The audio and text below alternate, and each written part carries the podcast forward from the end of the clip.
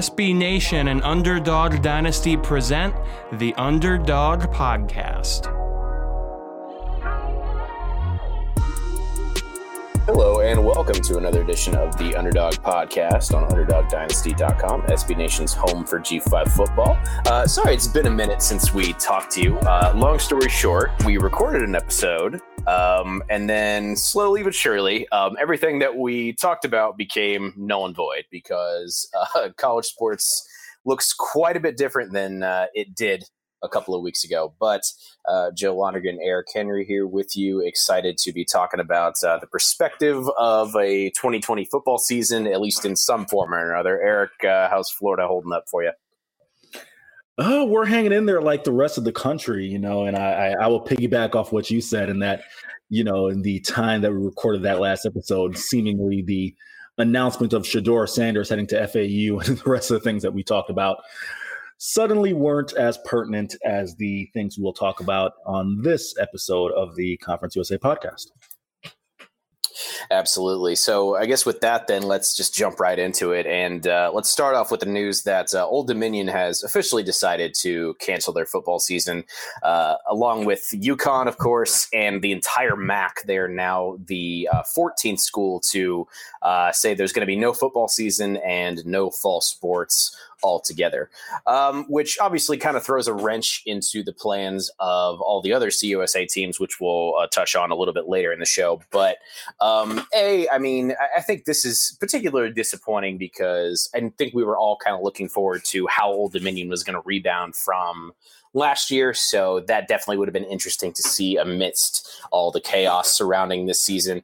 And, uh, you know, B, I think we were all kind of interested to see how uh, how the new stadium would look and how that would kind of pan out for them. But um, you know, I, I, think I can kind of understand where they're coming from. I think there's um, just way too much going on to you know even make this happen. Um, but uh, you know, trying to implement like a social distancing plan when you have a new stadium, particularly, would have been uh, something of a headache. So I don't blame them for making this decision, but obviously, I think you know casual observers of CUSA football and the Old Dominion diehards alike are, are definitely going to be missing them uh, this fall, if there even is a season in a couple of weeks here. Absolutely. First things first, I want to give kudos to the folks at Old Dominion, not necessarily for the decision that they made. You know, time will tell whether or not that was the right decision. I, I, don't think, given the scenario that we're in, I don't think it necessarily can be a wrong decision. However, the reason I want to give them kudos, specifically President John R. Broderick and Athletic Director Wood Selig, is because they've been really transparent throughout the entire process, Joe. I don't know if you had a chance to maybe catch up and see some of their statements or just, you know, and, and I'm not critiquing the way any Conference USA program, really any college football program or college program in general chooses to go about disseminating information. But they, I just got to give them kudos because the entire step of the way, they have been really, really transparent in terms of saying, hey, what would a missed season look like for us? And they've talked about the finances and talked about things like you said, which they opened up their new stadium last year. They were able to get the first season in that new renovated stadium. But now this year, transition to season two and a new head coach, things that nature. So I just really appreciated how transparent they were as far as saying, hey, if we don't get football, the side effects will be X, Y, and Z to the rest of our revenue. So I got to give them credit there. That aside, yeah, I mean, you know, completely agree with you as far as, you know, I think we all were looking forward to. I know I was. FIU was scheduled to head to Norfolk on 919 and I was really looking forward to getting to see the new stadium for the first time. You know, from what I saw last year on TV, it's a beautiful facility. Um, but yeah, overall, I mean, and and Joe, if you remember, we had the uh, recruiting expert. Unfortunately, his name is escaping me right now. I apologize for the guest coming on. But one of the things when we asked him in terms of an area within Conference USA that he saw being the next fertile recruiting ground, he mentioned that you know, kind of. Um, I, almost said the tri-state area. I'm, I'm not 100% sure what they call that area right there, but um, kind of like, yeah, I think it's like the Hampton Roads and, and that area of Virginia that um, that ODU is in. And he said that that's really fertile recruiting ground. So I think we, you know, I know I was certainly excited to see what progress that Old Dominion would make with a, a, a tresh, excuse me, a true freshman quarterback or, or um, you know, he's a redshirt freshman. I apologize. Redshirt freshman and Hayden Wolff. Uh, kid out of Venice, Florida. You know, started the final three games to see the progress that he would make, uh, as well as getting Eric Kuma and guys like that back, and a hell of a defense. I mean, Keion White.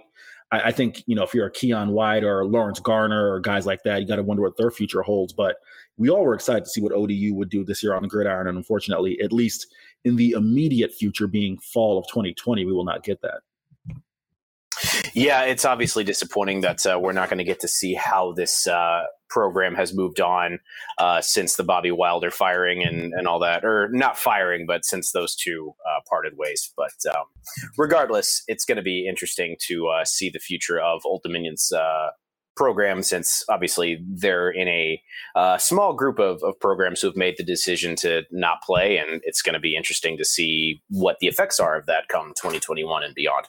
Um, but obviously kind of the main disappointment that comes from uh, this scenario where we don't have a lot of college football teams playing in the fall uh, means that these players don't necessarily have you know somewhere to go because well rather they don't necessarily have the best situation at home, and the environment at college certainly would have been better than that, if that makes sense. Uh, which leads us into sure. talking about the uh, hashtag We Want to Play movement, um, which, in a nutshell, is a group of student athletes advocating for the uh, college football season to go ahead in some form or fashion, so that. Um, they can more or less do what I just said. They can move on and go to college and uh, you know try and uh, you know accomplish what they wanted to accomplish from an academic and an athletic standpoint. And this is kind of where you can see both sides of the argument there. Um, you know, when you talk about playing the season, obviously there's huge safety concerns and all that, um, both with the concept of having fans and without having fans for these players. Um, however, you you also have to consider you know, do do a lot of these players even have you know a safe environment to go back to which um, based on some of the things that have been in the media when you look at um, you know notable players like trevor lawrence who have been talking about this movement it doesn't seem like that's the case in many cases yeah, Joe, it's interesting. You know, I want to kind of bounce some things off you here, and you know, you're you're an incredibly intelligent uh, individual, so I kind of want to get your opinion on this. Hmm, okay. There's, there's, there's this is what I do, guys. I butter up my co-host on air and off here. Um, th- there's there's two parts of this, right? So I completely understand the perspective of wanting to play football. This is what these guys do. They play football. And when you've been doing it from the time you're eight, nine years old through high school and you manage to earn a college scholarship or you're on a college roster at the FBS level, you want to play football, plain and simple. But two part argument here. I think we all can admit that the brain isn't exactly fully finished developing between 18 and 22 and you don't make the best decisions. Whether that's you're a collegiate athlete or you're just a collegiate student in general i know i made my fair share of dumb decisions in college. Um, with that being said joe i, I want to take and, and i'm sorry for not having run this ahead of time with you but i just want to take a macro level eh, look at this if you look back, probably about maybe 10 years ago, I don't know if it's even been that long, the NFL was sued by former players for concussions, right? And concussion related issues. I'll say that. And the crux of the the lawsuit was that the players were not given full information. They didn't they didn't have the the full scope of the the risks and the dangers that came with playing football and i'm paraphrasing here guys so please forgive me for you know don't take this as verbatim. But they they felt they didn't get the full information in terms of the risks and the health and what the league knew about concussions right? And the league had to the nfl had to dole out a huge check. Joe do you not see some sort of parallels here? I'm not saying that they the college players don't know but at the same point in time we don't I, I, never mind i guess i am saying it. We don't know what the full scope of you know and of, of getting coronavirus is and the last thing i want is to have players out there signing 18 through through 22 year olds signing waivers that are signing away their rights for whatever could happen. Joe i don't know if you saw the, the story again i'm sorry for not clearing this with you ahead of time. There was a young man who was i believe a defensive lineman at houston who said that he contracted COVID during the offseason and now is having heart issues and has no idea what his future is. We don't know what the long lasting effects of coronavirus are. For some people who get it, they recover and, and they're fine. For other people, you know, I heard Von Miller of the Denver Broncos um, saying that, hey, you know, he was still dealing. This was a couple months ago. He was still dealing with issues from, you know, in terms of respiratory issues from dealing with it. So um, I just want to bounce it off you, Joe. I mean, I'm sure you kind of got the the parallel I was drawing there. I just don't think it's in the best interest. And by all means, look, I want there to be football. You know, we have a vested interest in there being football. But I I get that we want to play, but I don't think 18 to 22 year olds can necessarily make the best decisions with a situation like this. And I will use the concussion lawsuit as a as an example. You make a lot of really good points, Eric. And I do agree with you that I think while this is definitely coming from, you know, a good place, more or less, in that they're trying to, you know, basically give these uh, these student athletes who don't have a great home situation a better alternative. I do think that, you know, I agree with you in that they are not really considering the full scope of the situation. And that's a good parallel with the uh, concussion situation, in that you're right. We don't know what the long term effects of, uh, you know, having coronavirus and, and all that really are. So I think really this is just kind of coming from a, a place of emotion. Um, you know, I, I, used to kind of laugh when, um, you know, athletes or whatever would kind of try to defend them acting out in one way or another by saying something comes from a, a place of emotion. But th- and this is a case where it's true.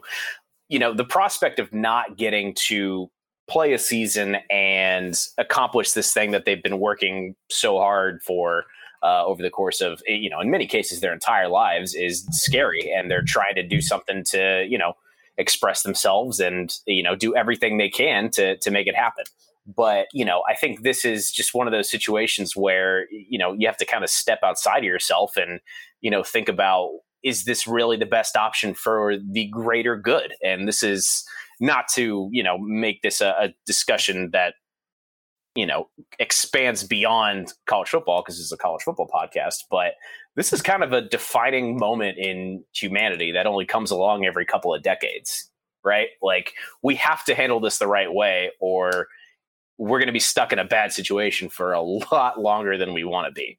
And unfortunately, the right step might be to just, you know, let the powers that be make the decision to cancel football. I'm not saying I want the season to be canceled. I absolutely want to see football, but I think you know, I there's parts of the argument for we want to play that aren't being taken into consideration. So I do think that is a good parallel that you drew with the uh, with the concussion situation there. So I'm interested to see, you know, how this continue to plays out.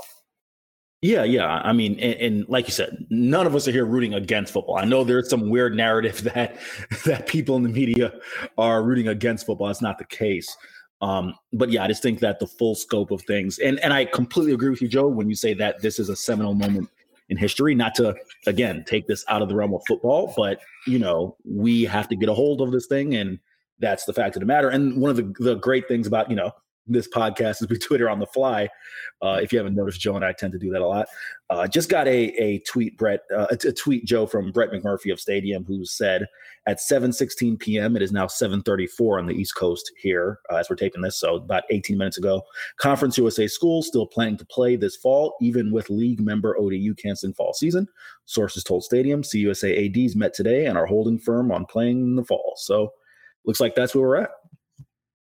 And, you know, I'm sure there's a lot of CUSA fans who are happy about that. And, you know, me as someone who, you know, didn't have plans set in stone to, you know, attend a game in person anyway, I'll have something to watch. Great. I think you have to kind of look at it from this perspective, though. If you're one of these people who, you know, it, for some reason thinks that members of the sports media are rooting for football or sports in general to be canceled. Let me make this comparison. My fiance and I just made the decision to uh, postpone our our wedding reception um, to sometime in 2021 once we have a better idea of when this whole situation is going to be cleared up. Part of the reason we made that decision was we don't want to be responsible for you know doing this thing where we're putting our you know loved ones and, and people that we care about at risk of of contracting covid all because we wanted to do something fun. Does that make sense? I think a lot of us within the sports media space, you know, feel a sense of ownership that like we we don't want our job to be the reason that these athletes or these fans or whatever contract this life-threatening illness. You know what I mean? Like it's not a matter of you know, we want sports to be canceled for some political reason or whatever it is. We just don't want to be part of the problem right? Like I feel like that's that's the way I understand it. 100% agree, Joe. And that's the exact way I look at it. And really quick, you know, because I know we've kind of gone on this topic uh, long. I just want to make one other quick point about we want to play. I, unless I've missed something, Joe, and you can correct me if you've seen something, I don't know where the idea came, unless some school said it, that if there's no college football season, you're just going to send the kids home. I was under the impression that they are student athletes, which means they would have to attend a class as long as their university is having classes on campus. So I didn't know where this idea that all the kids were going to go home. I assumed that they would just stay on campus, continue to practice, uh, and and be students. but you know, if I miss something, by all means. Yeah, I think the issue there is just a lot of these schools are converting to fully online curriculums, which I don't necessarily blame them for. But then you kind of run into the issue of like, you know, of course, like you want these student athletes to put school first. It's it's in the name, like you said. But you know, if they're just taking online classes, I definitely think it's it's. I'm not making a point one way or the other, but it's going to be sure. significantly harder for coaches to, you know, for lack of a better term, babysit these these student athletes if they're not in class all day. Sure, sure, of course. So I think that's that's just one interesting aspect of this um, that we're just going to have to see how it plays out because this is at the risk of sounding like a you know a cliche from a you know a car commercial over the last six months. We are truly in unprecedented times. So it's interesting to see how this is gonna gonna go. um, so with that, let's let's get to some actual football news here uh, from over the last couple of weeks. Um, FAU, of course, had a uh, solid couple of seasons here under uh, the leadership of Chris Robison at QB one. Um, he has actually been removed from the roster, and uh, to my knowledge, Eric, we haven't gotten a concrete reason as to uh, why he's no longer with the program. Correct? You are one hundred percent correct. Willie Taggart would not say why. Interesting. And obviously, we're not going to sit here and speculate as to why he's off the team when we have no knowledge of the situation. So uh, let's just focus on you know what this means for the quarterback position at FAU and and that offense under Willie Taggart. Um, what are their options at quarterback now that Chris Robinson's not the guy? Yeah, yeah, absolutely. I mean, by all by all accounts, for all intents and purposes, Chris Robinson is not a part of this program right now. Uh, it's not a situation where, for those of you who, who follow Conference USA football, he had been suspended a couple times in his career. I am, from what I have been told, from not a suspension situation for any. There is not a real anticipation that he'll be back with FAU. However, in the event that he is back, it's not going to be him being reinstated. You know, he is he is not a part of this football team right now. So with that aside, what other options? It's going to be Nick Tronti. I mean, you would have to believe that Nick Tronti is going to be the guy. He was a three star recruit, actually signed with Indiana, uh, coming out of high school, coming out of Nease. Um, excuse me, not Nease. I always get him uh, mixed up. Nease is Tim Tebow's old high school. He's from Ponte Vedra Beach High School, which is the same hometown as Tim Tebow, but did not go to Nease. Let me get that correct there. But um, yeah, Nick Tronti is going to be the guy. Definitely a different look than Chris Robinson. And Nick's played in a lot of games. He, he appeared in 11 games last year, but has kind of like a specialized package as a runner passer. Pull up his numbers here really quick. Ran for 239 yards and two touchdowns last year, in addition to going, excuse me, 17 of 22 for a buck 80, two touchdowns, one interception. So not much by the way of passing yards or you know really passing prowess in, as far as 2019 goes, but definitely a guy can use his legs. And where I think if you're an FAU fan or a Conference USA fan whose team is scheduled to take on the Owls, i.e., the East, for example, minus ODU, you have to really look at Willie Taggart's history at USF. I wrote about this when I wrote the the story that Chris had been removed from the team. I think you might see the implementation of the Gulf Coast offense that he ran at USF with Quinton Flowers and Marlon Mack to success. For those of you who are not familiar, Quinton Flowers was a complete stud, former USF quarterback, spent some time with Cincinnati as a running back, but I believe he had two years. I knew he had one year of over 1,400 yards rushing. I want to say he had back to back years of 1,000 yards rushing while throwing for over 2,500 yards. So don't confuse the Gulf Coast with maybe like a triple option type deal. You know, it, it was not a situation where Quinton Flowers was not throwing the football. They absolutely will throw the football with the weapons they have as TJ Chase and Aaron Young and guys like that, John Mitchell. The ball will be in the air. But I would absolutely look for Nick Tronti, should there be a football season, to be a dual threat. And he's someone who uh, might not necessarily have the the the rushing prowess of of Quinton Flowers. I mean, 1,400 yards is a ton of yards, but he'll definitely be someone who can use his legs. I would expect Nick Tronti to be the number one QB and go from there. And we do know this, Joe.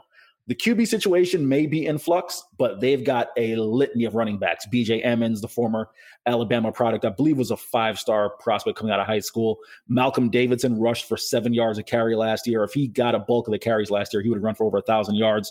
Larry McCammon, the third, a, a highly touted prospect out of Alabama, played last year as a true freshman. So they've got a, a, slew of backs. So so the the passing game might be an issue, at least getting that going. But by all means, they can turn it and hand it to Davidson, McCammon, or Emmons, and they'll be fine. So I'm someone who, in the immediate aftermath of Chris Robinson not being with the team, I'm not writing off FAU just yet.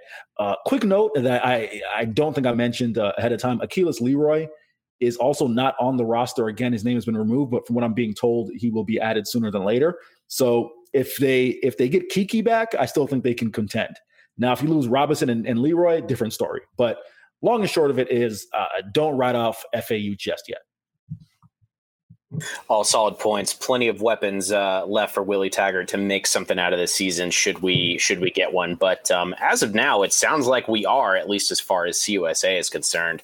Uh, earlier this week, CUSA approved a 2020 schedule that includes eight conference games and up to four uh, non-conference games. Obviously, uh, Old Dominion is no longer a part of that scenario, but um, conference play will kick for some teams on September 12th, uh, with the league championship game set for uh, December 5th.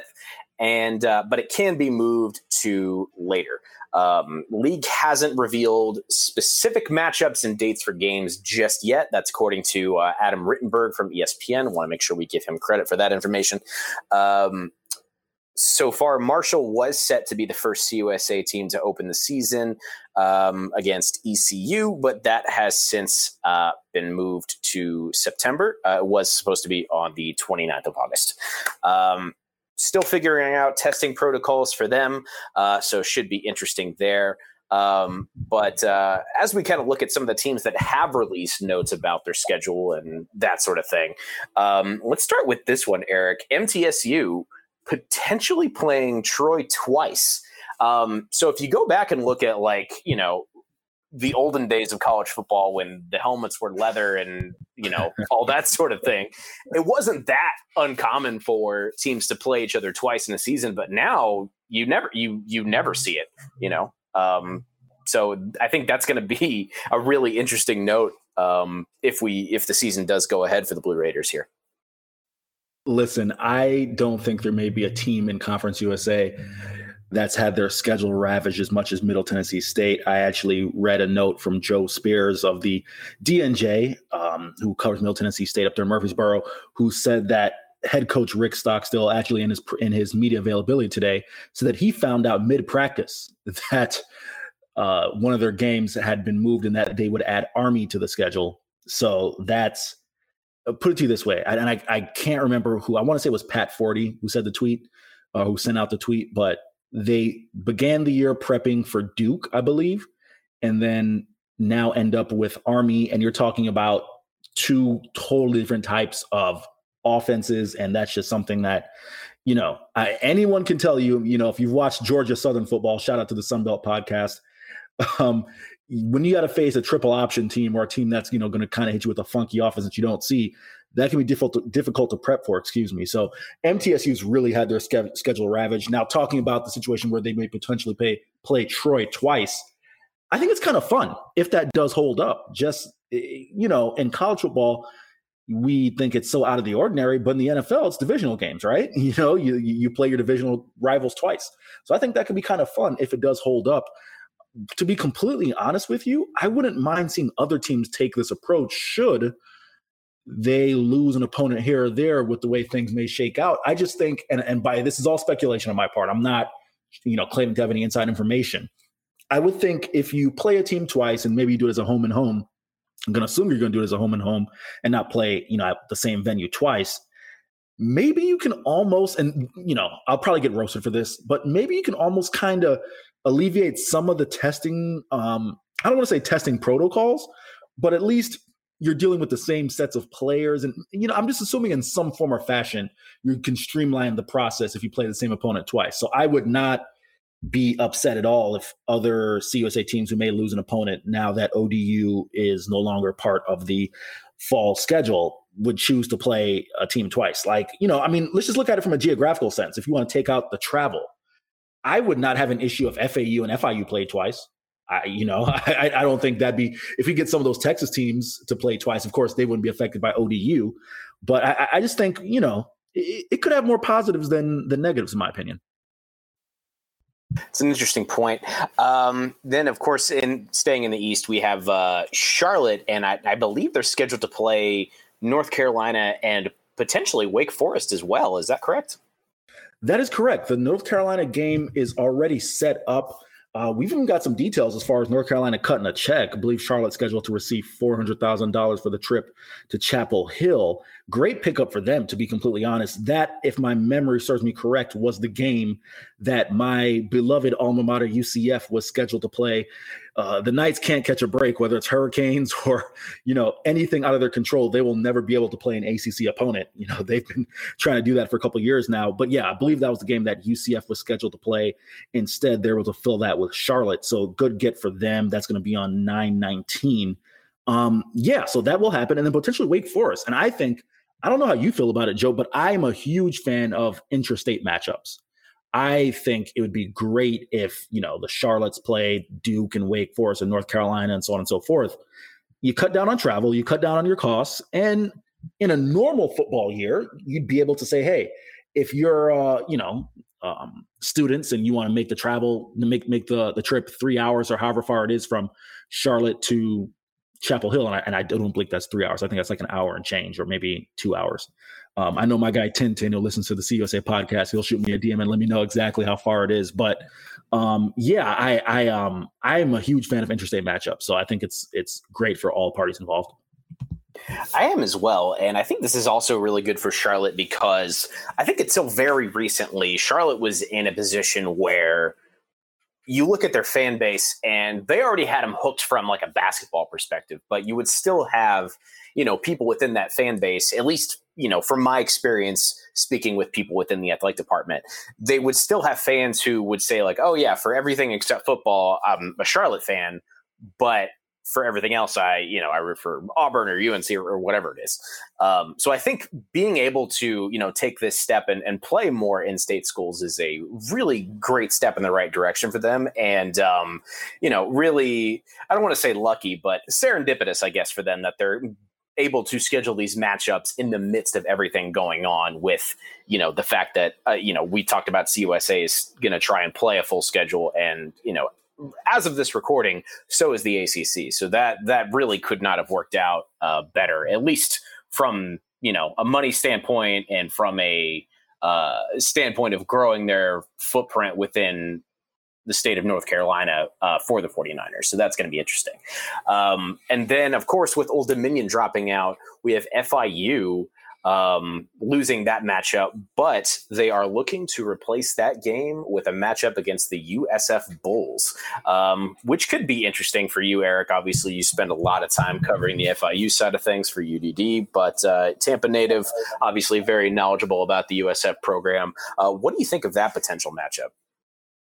I think it'd be great for me because I'm covering that game. It's a six mile drive from my house to Raymond James Stadium. So that'd be phenomenal. That aside, um, yeah, I mean, once again, when talking about those interstate matchups, I think that FIU USF would be no disrespect to the Old Dominion contingency. Listen to the podcast, but that does ten times more for FIU and quite frankly for USF than the ODU matchup. You know, I, I just think FIU is a they're to recruit South Florida, but if you look at their last recruiting class, guys like AJ Mathis from Largo, Chance Coleman from my alma mater, Gaither High School, um, Eric Wilson Jr. from Armwood. These are all Tampa guys, and they've made a push. I believe tight ends coach Drew Davis, that's his area to recruit Tampa.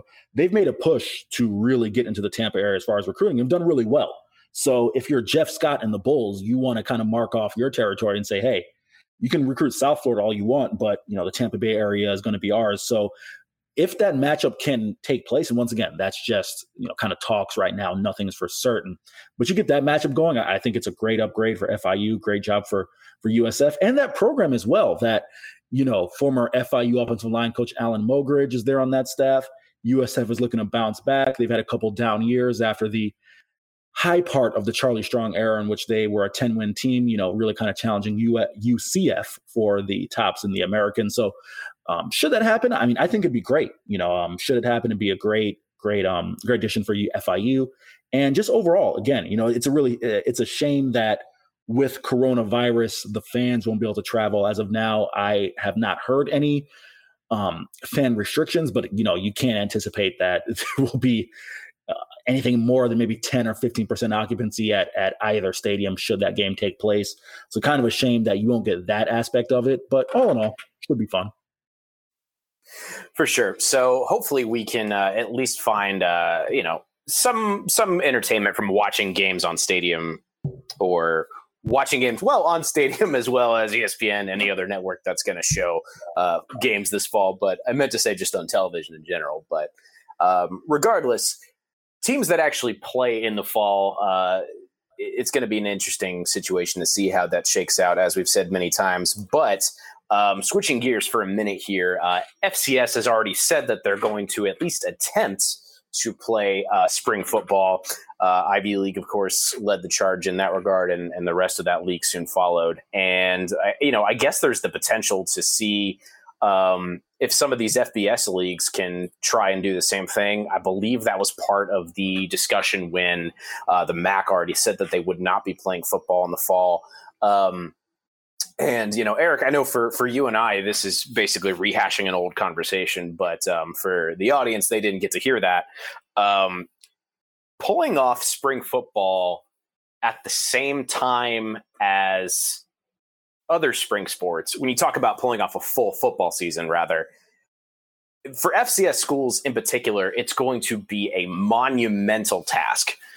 When you look at a lot of these P5 athletic departments, obviously they have more resources than an FCS department, but I don't think people really realize the scale to which that is true. I mean, in, in many cases, when you talk about the just the number of staffers that you have within the athletic department to do things like you know keep score uh, be like a spotter be uh, you know marketing all that stuff. And and obviously some of that gets uh, alleviated if there's no fans, but still, eh, you're talking about there's like four staffers in some cases for every uh, one when you compare uh, like a P5 to an FCS team. So I have no idea how they're going to pull that off. I mean, coming from the world of, small college athletics, you had people, you know, running like you know madmen from one event to another just to try to keep up with everything that needed to get done and there's so much that goes into putting on a college football game at this level it just blows my mind to to think about how they're going to do that and i have nothing but but sympathy for the the staffers within these college athletic departments who are, are faced with that task now you and I both have spent time working in the communication side of college athletics. And it's funny, I saw a tweet from a UCF fan who was saying that, oh, it would be great if football gets moved to the spring. Try to schedule as many double headers as possible where you have football during the day and other athletic events at night or vice versa. And, you know, I not to comment on those things, but I, I just said, you know, hey, that'd be great for the fans. It'd be awesome. But for the staff, a lot of these people cannot be in two places at once. it's physically impossible. And there's just not enough staff, as you mentioned. I will give you an example. I wrote a story last year, this time, about James Morgan, and I had to contact the University of Southern California to talk to his old head coach in Bowling Green, Mike Jinks. USC has four staffers for football. Now, uh, forgive me uh, for FIU. I'm going to shout out everybody, and if I miss someone, you know, you can bust my uh, chops on the back end. At FIU, you've got Tyson Rogers, Tyler Brain, Daniel Torres, uh, Diana Padilla, Christina Anderson. I think that's five. I think I believe I just named all five people who are accountable for every single varsity sport at FIU. So when you compare that in relation to the four staffers just for football, you, you know that's just not eh, for. And like you said, Joe, for a football game itself, that's already the amount of staff it takes. That's already a long day, and I'm not even talking about you know the the guys who uh, who will you know shoot video and, and pictures and things for the websites, you know, the uh, Chris Santiago's the world and everyone else. I mean, you just don't have enough people at the G5 level. So we've established that, right? And we rehashed that discussion from before. I want to throw this at you, Joe. It's something I think is interesting to kind of bring a new spin on it, something that maybe fans, if, if you don't take sympathy with the poor staffers, I think maybe you can take sympathy with this. If you move football to spring, you have an issue, right? A potential issue, which is scholarships, right? So you have, if you're going to grant everyone another year of eligibility, you still have to account for the incoming freshmen coming in doesn't sound like a major issue, right? You just sprinkle a little, you know, fairy dust on it and it's fine. If you're a G5 school who a lot of G5 schools already are, are dealing with budgetary issues, you're trying to tack on another 20 to 25 scholarships. And that's not accounting for what you normally would have lost, which would be 20 to 30 per year. Can schools afford that? I don't know. I think that's a legitimate concern.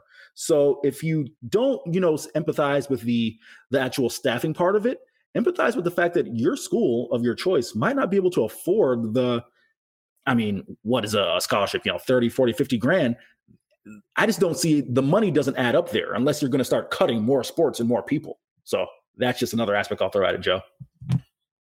Right. I mean, this is such a strange situation. And like you said, the math just doesn't really add up uh, for this to happen. So if they can make it, you know, happen uh, at least for this one upcoming spring, uh, more power to them. But if the divide between P5 teams and G5 teams and FCS teams wasn't already evident to you, it will be come April or May of 2021 when, you know, in theory, this football season would wrap up. Um, so in that case, it, it's, it's going to be an interesting eight months or so. And uh, truly, this is a football season that, uh, you know, pretty much nobody, at least not on, not on this show right now. And I would bet nobody listening has experienced before because I doubt a lot of you were alive uh, in World War II when uh, Pearl Harbor happened and they have to move the Rose Bowl and, and all that jazz. But uh, regardless, um, thank you all so much for listening to this episode of the Underdog Podcast. We'll be back uh, very soon to talk about uh, more things regarding the upcoming uh, college football season if we get one. Uh, if you want to follow us on Twitter, I am at J-O-E-H-I-O underscore. Eric is at Eric C. Henry underscore. And of course, uh, at Underdog Dynasty.